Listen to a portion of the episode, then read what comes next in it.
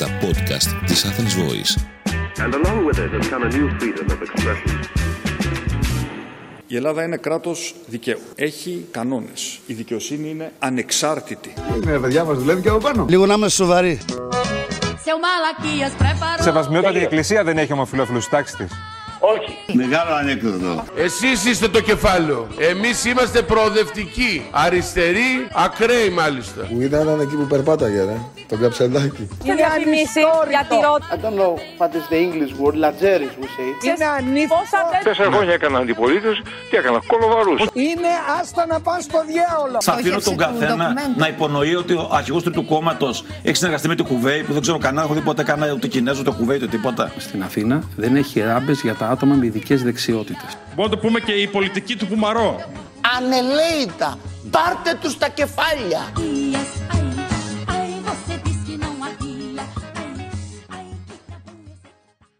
Καλησπέρα παιδικοί μου φίλοι και καλώς ήρθατε σε ένα ακόμα επεισόδιο Μπούκλα 99 Νεφέλ Μέγ στο μικρόφωνο, Γιάννη Τόμιτς, ο Περατέρ στα Ντεξ Κυριάκος Μητσοτάκης, επιτέλους για το νομοσχέδιο των ομόφυλων ζευγαριών Θέλω να σας πω καταρχάς ότι αυτό το οποίο θα νομοθετήσουμε είναι την ισότητα στον, στον γάμο. Δηλαδή την απαλληφή οποιασδήποτε ε, διάκρισης ανάλογα με, τον, ε, ε, με το σεξουαλικό προσανατολισμό στο ζήτημα ε, της ε, σύναψης ε, μιας ε, ε, σχέσης. Νούμερο ένα λοιπόν, γάμος. Και πώς το φέρνετε τώρα; Να φέρω προς ε, ψήφιση δεν είναι κάτι επαναστατικά διαφορετικό από αυτό το οποίο ήδη ισχύει σε πολλές ευρωπαϊκές χώρες. Έχουμε 20 χώρες στην Ευρώπη που ήδη έχει νομοθετηθεί η ισότητα στο γάμο, 15 είναι στην Ευρωπαϊκή Ένωση. Δεν πάμε δηλαδή να ανακαλύψουμε την πυρίτιδα, ούτε να κάνουμε κάτι το οποίο ξεφεύγει από αυτό το οποίο συμβαίνει σε πολλές ε, ευρωπαϊκές χώρες. Δεν ανακαλύπτετε την πυρίτιδα, μάλιστα.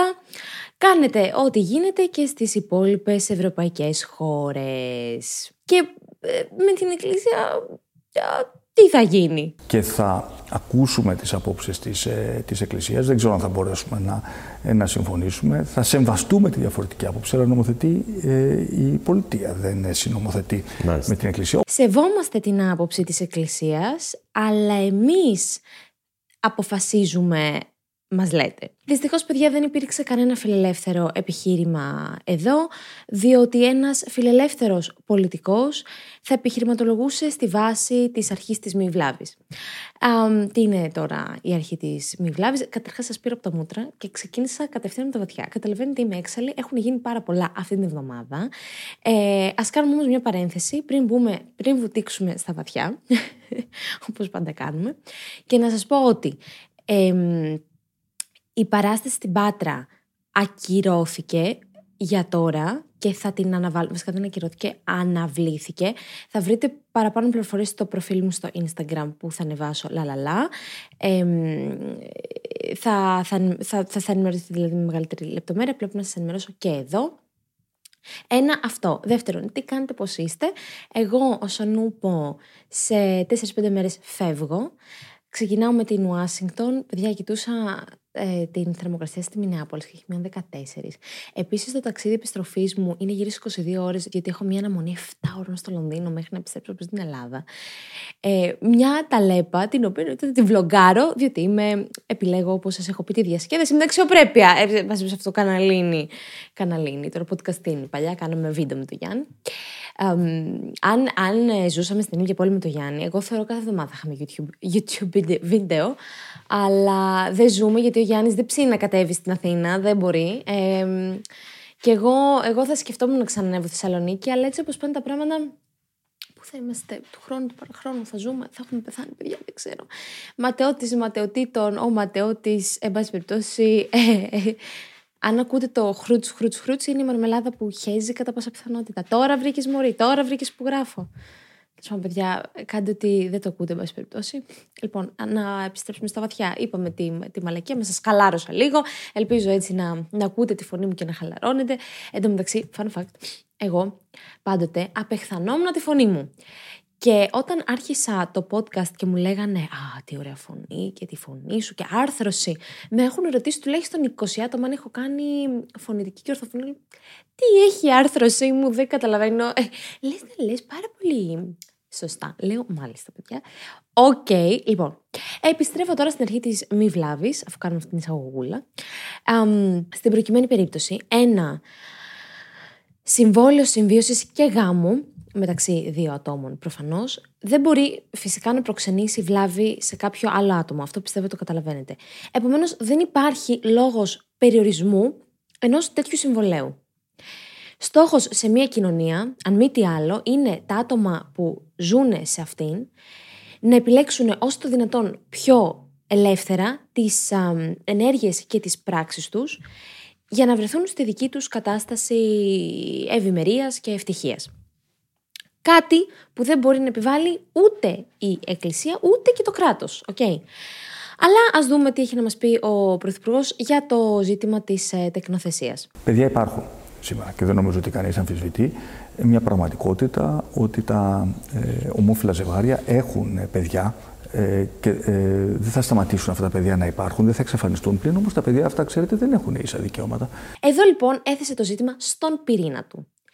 Μιλάμε για το δικαίωμα των παιδιών. Οι οικογένειες ΛΟΑΤΚΙ υπάρχουν, αλλά τουλάχιστον ένας από τους δυο γονείς, και αυτό είναι το σαντ της υπόθεσης, δεν έχει την ίδια επιμέλεια ως γονέας. Άρα, εάν ο γονέας που έχει την επιμέλεια αποβιώσει, πεθάνει, τετέλεστε, αυτό ήταν καπούτ, ο σύντροφος δεν θα μπορεί να επιμεληθεί του παιδιού το οποίο θα χρειαστεί αναγκαστικά να πάει σε ίδρυμα. Εν τω μεταξύ, όσοι αντιτίθενται σε αυτό το νομοσχέδιο, πραγματικά νομίζουν ότι την επόμενη μέρα θα, θα γυρίσει ο κόσμος και θα γεμίσουμε από ομόφυλα ζευγάρια με, με παιδιά που θα υμνούν το σατανά. Όπως λέει και ο Πούτιν άλλωστε, που έχει, έχουμε πει σε προηγούμενο επεισόδιο, ότι έχει αμ, κηρύξει το, το, το διεθνές κίνημα ΛΟΑΤΚΙ ως ε, εξτρεμιστική οργάνωση. Το θυμάστε, ελπίζω να το θυμάστε. Αμ, οπότε ας πάρουμε τα πράγματα by data, που νομίζω ότι είναι και το πιο σωστό πράγμα να κάνουμε. Πόσα παιδιά νομίζετε ότι βρίσκονται αυτή τη στιγμή σε δομές φύλαξης προς τεκνοθεσία ή αναδοχή, θα σας πω εγώ για να μην ψάχνετε, 721. Τόσα ήταν τα παιδιά που βρισκόντουσαν στο σύστημα το καλοκαίρι του 2023, δηλαδή το καλοκαίρι που μας πέρασε. Και από αυτά τα 721 παιδιά, τα 571 είναι διαθέσιμα για αναδοχή.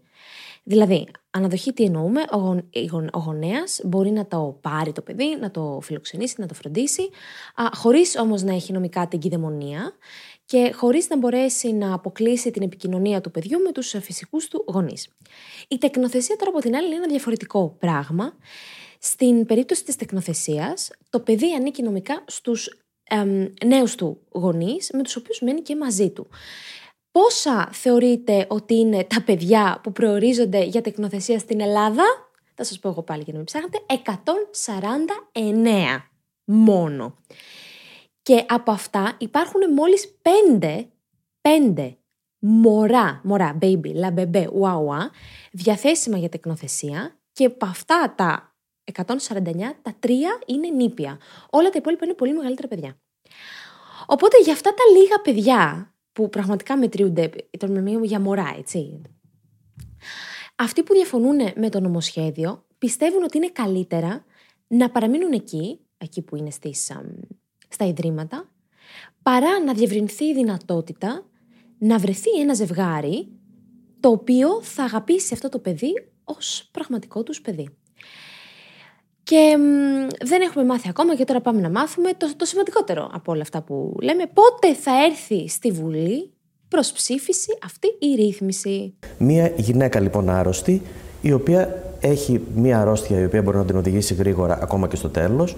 Ε, πόσο χρόνο θα αφήσετε αυτή τη γυναίκα να αγωνιά ακόμα; Ε, εάν θα το φέρετε και πότε θα το φέρετε. Εκτιμώ όχι δηλαδή, πολύ. ο διάλογος πόσο θα κρατήσει; Μα εκτιμώ όχι πολύ. Όχι πολύ, παιδιά. Δεν θέλω να μου αγχώνεστε. Αφήστε τη γυναίκα να πεθάνει και, και μετά πέρασε το νομοσχέδιο. Δεν χρειάζεται τώρα. Τουλάχιστον μάθαμε ότι δεν θα τεθεί αμ, α, και κομματική πειθαρχία στους βουλευτές της Νέας Δημοκρατίας κατά, τη- κατά την ψήφιση του, του νομοσχεδίου. Μαντέψτε όμως, παιδιά, και αυτό είναι το, το αστείο της υπόθεσης, που θα τεθεί κομματική πειθαρχία. Μπα, φυσικά στον ένα και μοναδικό ΣΥΡΙΖΑ Προοδευτική Συμμαχία.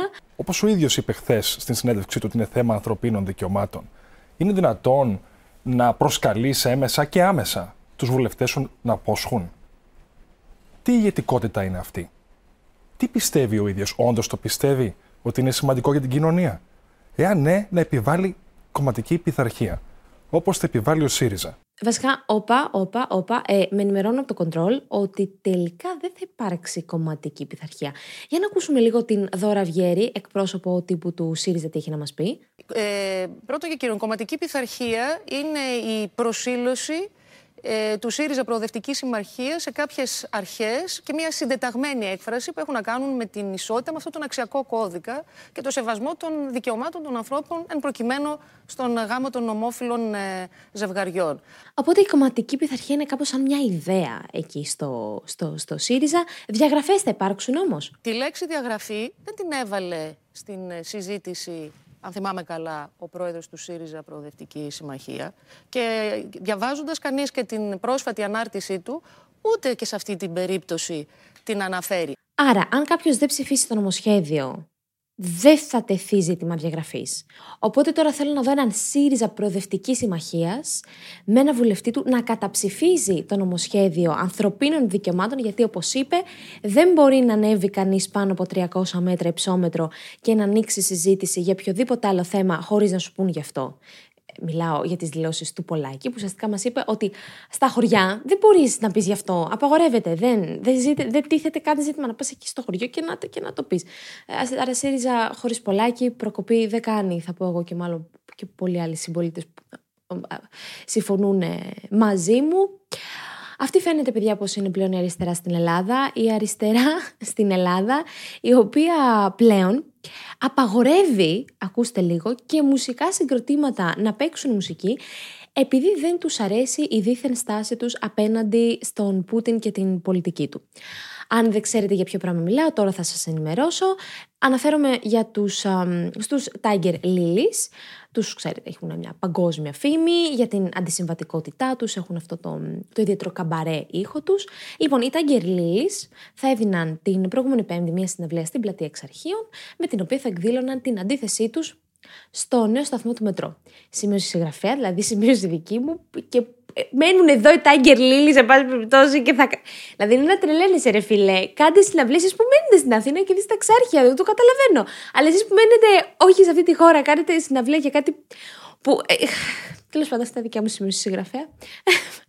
Κλείνει η παρένθεση. Λοιπόν, αλλά η συναυλία κυρώθηκε επειδή σε κάποιες συλλογικότητες του αριστερού αναρχικού χώρου δεν άρεσε η ιδεολογία που έχουν οι Tiger Lilies, διότι έχουν ανοιχτά πει ότι στηρίζουν την Ουκρανία και το πόλεμο που γίνεται στην Ουκρανία. Του, του, φανερά. Και τώρα έρχομαι εγώ να αναρωτηθώ α, μαζί, μάλλον με εσάς, αναρωτιόμαστε όλες πάση περιπτώσει, δηλαδή, για τους Έλληνες αριστερούς η υποστήριξη της μαχόμενης Ουκρανίας και η αντίθεση στην εισβολέα Ρωσία είναι κάτι φασιστικό. Μαλάκα, είναι να τρελαίνεσαι. Λοιπόν, μάλλον οι αριστεροί εδώ ζουν σε ένα δικό τους κόσμο, ένα δικό τους συνεφάκι. Και διαγείρονται με τη Ρωσία, το Ιράν, τη Βενεζουέλα και ίσως θα έλεγα και την Βόρεια Κορέα. Αυτό που μας λείπει τώρα είναι να κάνω ένα κάλεσμα την επόμενη εβδομάδα για κάψιμο βιβλίων. Δεν εξηγείται αλλιώς θεωρώ ότι η ελληνική αριστερά έχει χάσει κάθε επαφή με αυτή την πραγματικότητα και σιγά σιγά γίνεται irrelevant και αν δεν αναθεωρήσει κάποιε από τις κορώνες της, θα το χάσει τελείως. Όπως για παράδειγμα αυτή κάθετη αντίθεση που έχει στο κεφάλαιο και την αγορά. Α πούμε, νομίζω ότι πλέον είναι ξεπερασμένη. Λίγο πρέπει να το ξεπεράσετε και να πάω παρακάτω λίγο, να πείτε πέντε πράγματα διαφορετικά. Δεν είμαστε στο 1970, 60.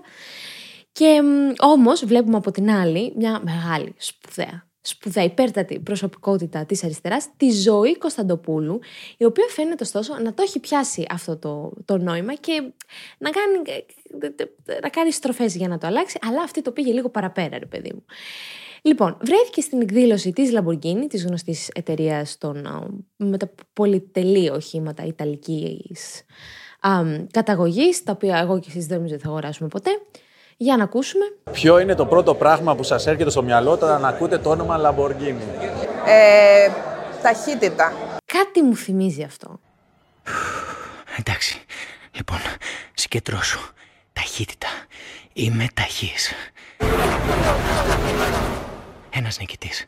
42 χαμένοι. Ως νέος κεραυνός Μακουίν, η ζωή Κωνσταντοπούλου απαντά σε ακόμα δύο ερωτήσεις για τη Λαμποργκίνη. Είναι το αγαπημένο σας μοντέλο Lamborghini; Δεν δυσκολεύομαι να διαλέξω και νομίζω το επόμενο θα είναι το αγαπημένο μου. Και τι σημαίνει για εσάς η λέξη Lamborghini; Σημαίνει ένα πολύ όμορφο και ε, ιδιαίτερο αυτοκίνητο. Πάει, παιδιά, έχει λασκάρει η βίδα στην, α, στην ελληνική αριστερά. Δεν ξέρω αν το αντιλαμβάνεστε. το αντιλαμβάνεστε, το αντιλαμβάνεστε τώρα. Από τη μία δεν ψηφίζει νομοσχέδια για τα δικαιώματα των ΛΟΑΤΚΙ. Από την άλλη απαγορεύει συναυλίες, να τρελαίνεσαι. Και τέλος γουστάρει και οδηγεί λάμπο και πιθανώς Φεράρι και Μπουκάτι. Γιατί όχι θα πω εγώ.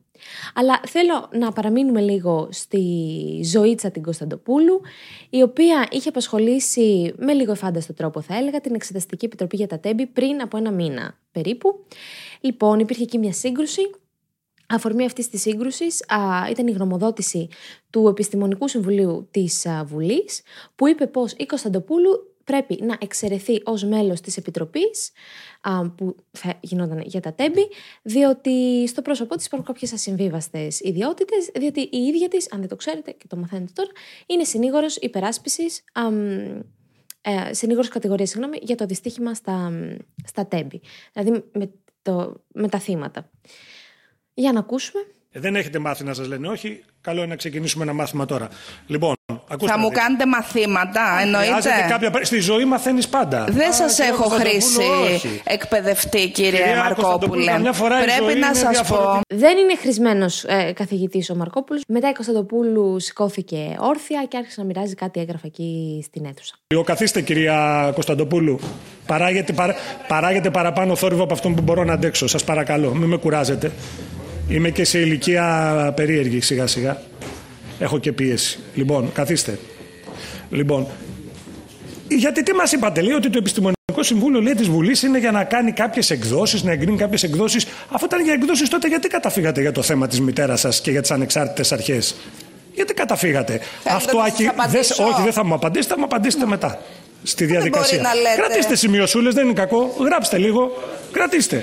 Αφού λοιπόν, αφού λοιπόν το Επιστημονικό Συμβούλιο δεν έχει το κύρος όπως λέτε και είναι μόνο για κάποιες εκδόσεις να τις εγκρίνει, γιατί πήγατε για τη μαμά σας; Για το αν... Εγώ για τη μαμά μου. Γι' αυτό δεν Είστε ήταν η στα καλά υπόθεση. σας. Έτσι είπε ο κύριος Πλεύρης. Είστε στα καλά σας. Δεύτερον, Είστε στα καλά σας. Μήπως Πήγα απευθύνε, εγώ. μήπως μου ασκείτε Πήγα bullying για την εγώ. ψυχική μου κατάσταση κι εσείς; Μου ασκείτε bullying, κυρία Κωνσταντοπούλου. Σας παρακαλώ, με κάνετε και νιώθω άσχημα. Με καταγγείλατε για ξε- σεξισμό, τώρα απευθύνεστε για την ψυχική μου κατάσταση και υγεία. Μην κάνετε τέτοια θέματα. Εσείς είσαστε ιδιαίτερα ευαίσθητοι σε αυτά. Αυτά συμβαίνουν στην Εξεταστική Επιτροπή από ό,τι φαίνεται, αλλά και όχι μόνο. Λοιπόν, ο πρόεδρος της Επιτροπής Μαρκόπουλος. Δεν ξεχνάω αυτό το μήνυμα, παιδιά, που λέει. Κύριε Μαρκόπουλε, κύριε Μαρκόπουλε. Μόνο μου. Α, ο Μαρκόπουλος ήταν αυτός που τσακωνόταν η Κωνσταντοπούλου. Είπε πριν ξεκινήσει η συνεδρίαση, και εδώ, παιδιά, ετοιμαστείτε πραγματικά να νιώσετε μια ιδέα. Ε, προετοιμαστείτε για αυτό το πράγμα. Πάρτε μια βαθιά ανάσα. Λοιπόν, πριν ξεκινήσει η συνεδρία σε αυτό το τζιμάνι ο Μαρκόπουλος, είπε «Για να κάνουμε και λίγο χιούμορ, η Επιτροπή μας είναι και κάπως γουρλίδικη». Η Επιτροπή η οποία εξετάζει το δυστύχημα στα τέμπη και είπε ότι είναι γουρλίδικη. Δύο καλοί λέει και άξιοι συνάδελφοι, ο Ανδρέας Νικολακόπουλος και η Ιωάννα Λιτρίβη, υπουργοποιήθηκαν. Μαλαγά, αντιλαμβάνεστε τι είπε ο Μαν. Ο Μαν είπε πως αυτή η επιτροπή είναι γουρλίδικη, που αυτή η επιτροπή κανονικά δεν θα έπρεπε να υπάρχει, διότι δεν θα έπρεπε να έχει γίνει το δυστύχημα στα τέμπη.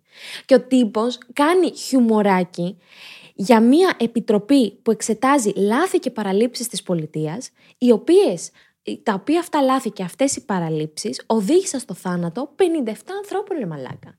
Μαλάκα το διανοεί... Το... Ε,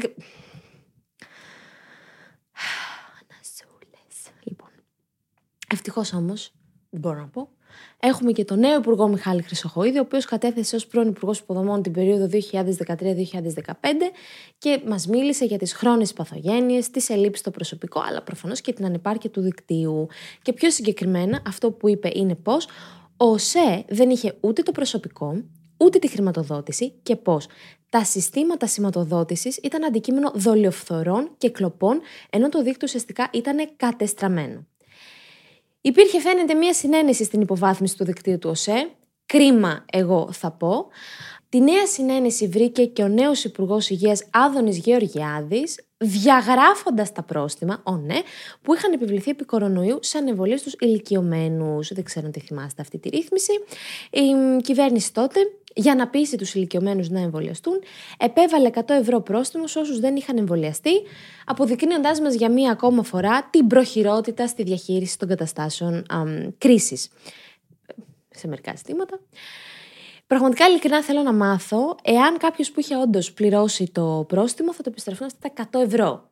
Διότι είναι αντισυνταγματικό να έχεις βάλει κάποιον να πληρώσει και να μην του δώσεις τα λεφτά πίσω, ενώ έχεις αποσύρει τη ρύθμιση, έτσι. Τέλος πάντων, αυτή η προχειρότητα στην νομοθετική ρύθμιση φαίνεται, όπως είχαμε πει και σε προηγούμενο επεισόδιο, από το δίκτυο ποιότητας νομοθέτησης. Αν θυμάστε, η έρευνα που έκανε το ΚΕΦΙΜ μας είπε πως η μεγαλύτερη δυναμία στην ποιότητα νομοθέτησης το 2023 στην ευαρ- εφαρμογή των, των νόμων, διότι η Ελλάδα έλαβε ένα σκορ 38,4 στα 100. Είμαστε πολύ κακοί στην νομοθέτηση. It goes to show. Ωστόσο, δεν είμαστε κακοί μόνο στην ελληνική νομοθέτηση, αλλά και στην ευρωπαϊκή. Λοιπόν, παιδιά, στο Ευρωκοινοβούλιο γίνεται αξιολόγηση, όχι όπως στην Ελλάδα. Αμ, γίνεται η αξιολόγηση των Ευρωβουλευτών ανάλογα με την α, συμμετοχή τους στις συνεδριάσεις των Επιτροπών του Ευρωκοινοβουλίου, στην Ολομέλεια, στις ψηφοφορίες, αλλά και στις ερωτήσεις που καταθέτουν και τις απαντήσεις που δίνουν. Και με βάση όλα αυτά τα α, κριτήρια βαθμολογούνται. Λοιπόν, ο μέσος όρος των Ελλήνων Ευρωβουλευτών την προηγούμενη θητεία ήταν 480 στα 749 επικά. Μόλις τέσσερις ευρωβουλευτές κατατάχθηκαν πάνω από το 50% των συνολικών ευρωβουλευτών. Ο Ζαγοράκης, ας πούμε, ήταν 683ο, ο Ανδρουλάκης ήταν 588ο, η Βόζεμπεργκ 580η, η Καλή ήταν 529η. 500... Ελπίζω να λέγανε τα καλά τα νούμερα. Εντάξει, 529 εν πάση περιπτώσει. Τέλος πάντων, νιώθω ότι άπαξ και κλέχθηκαν οι ευρωβουλευτές μας κάνουν τις διακοπάρες της ζωής τους εκεί πάνω. Θέλω πολύ να δω την αξιολόγηση αυτή τη θητεία, ώστε να δούμε ποιοι ασχολήθηκαν πραγματικά με το Ευρωκοινοβούλιο. Άλλωστε, έρχονται και ευρωεκλογές. Να ξέρετε κι εσείς, παιδιά, τι να πάτε να σταυρώσετε, έτσι. Όπως και να έχει πάντως, υπάρχει μια δυσανεξία στην αξιολόγηση από την ελληνική πλευρά και δυστυχώς η αξιολόγηση ξεκινά από τα σχολεία. Εκεί όπου για πάνω από δύο δεκαετίες εσυνδικαλιστέ, παντός κόμματος βέβαια, διαφωνούν με την αξιολόγησή τους. Και για να ξέρετε πιο ισχυρή συνδικαλιστική οργάνωση των σχολείων είναι η η ΔΑΚΕ, η οποία πρόσκειται στη Νέα Δημοκρατία. Η ΔΑΚΕ λοιπόν είναι η μεγαλύτερη πολέμα της αξιολόγησης στα σχολεία. Οπότε τι να πούμε, υπάρχει και εδώ μια συνένεση στην υποβάθμιση των σχολείων μας από όλες τις πλευρές και όλες τις κομματικές προτιμήσεις και παρατάξεις. Um, αγαπημένοι μου Patreons, this goes uh, for you. Θέλω να τους, σας αγαπάω όλους που στηρίζετε, α, που κάνουμε σουσού, που είμαστε εκεί στο Discord, ε, λέμε τα δικά μας, κάνουμε τα call μας. Σας ευχαριστώ που στηρίζετε, ξέρετε πόσο σημαντικό είναι γι' αυτό. Γι' αυτό και το shout-out είναι για τους Μπερμπάντιδες και τους α, Καραμπουζουκλίδες, τον Κωνσταντίνο, τον Στέλιο, τον Στράτο, τον Γιώργο Πίτη, Σπύρι, τον Παναγιώτη, τον Θάνο, τον Βάιο, τον Γιώργο Τόρο, τον Catalyst, τον άλλο μας τον Γιώργο, την Μαρμελιά, την Πλάμη και φυσικά τον Μιχάλη από Νέα Υόρκη που είναι η νέα μας προσθήκη στην παρέα, πήγε την προηγούμενη εβδομάδα. Σας ευχαριστούμε πάρα πολύ Μιχάλη που είσαι και εσύ εδώ πέρα αλλά και όλους εσάς, τους μάγκες και τους πασάδες, που μας στηρίζετε με ό,τι μπορείτε και εσείς που θέλετε να στηρίξετε το project Bookler 99, αλλά και γενικά την προσπάθεια που κάνουμε εδώ πέρα α, να ενημερώνουμε νομικά, πολιτικά, κοινωνικά. Σας ευχαριστούμε πάρα πολύ. Τα link τα βρίσκετε πάντα κάτω από το επεισόδιο. Και κάπου εδώ, φίλες και φίλοι, πρέπει να περάσω στον αντρικό εγκέφαλο. Η ώρα πέρασε. Ε, αν και μου είπανε. Λοιπόν, με ποιο συζητούσα και μου έλεγε. Μου λέει Μαλακά, πρώτη φορά που ξέρω το επεισόδιο σου, φτάνω στον αντρικό εγκέφαλο. Out of the fucking blue, εκεί που λες για πολιτικά, τσουπ, πας στον αντρικό εγκέφαλο.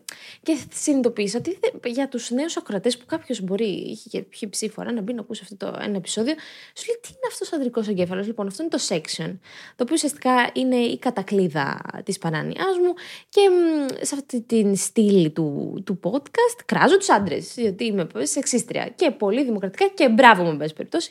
Πάντοτε με χιουμοριστική διάθεση, τα disclaimers, εντάξει, νομίζω ότι τα έχουμε μάθει πλέον. Οπότε, έχω καιρό να σας ζητήσω καρδούλες, το συνειδητοποίησα την προηγούμενη εβδομάδα. Καταρχάς, να σας ευχαριστήσω για τα συγχαρητήρια για το personal growth μου με την ιστορία που σας μοιράστηκα την προηγούμενη εβδομάδα. Και μου έστειλε μια κροατρία ένα, ένα μήνυμα το οποίο το σημείωσα για να σας το διαβάσω.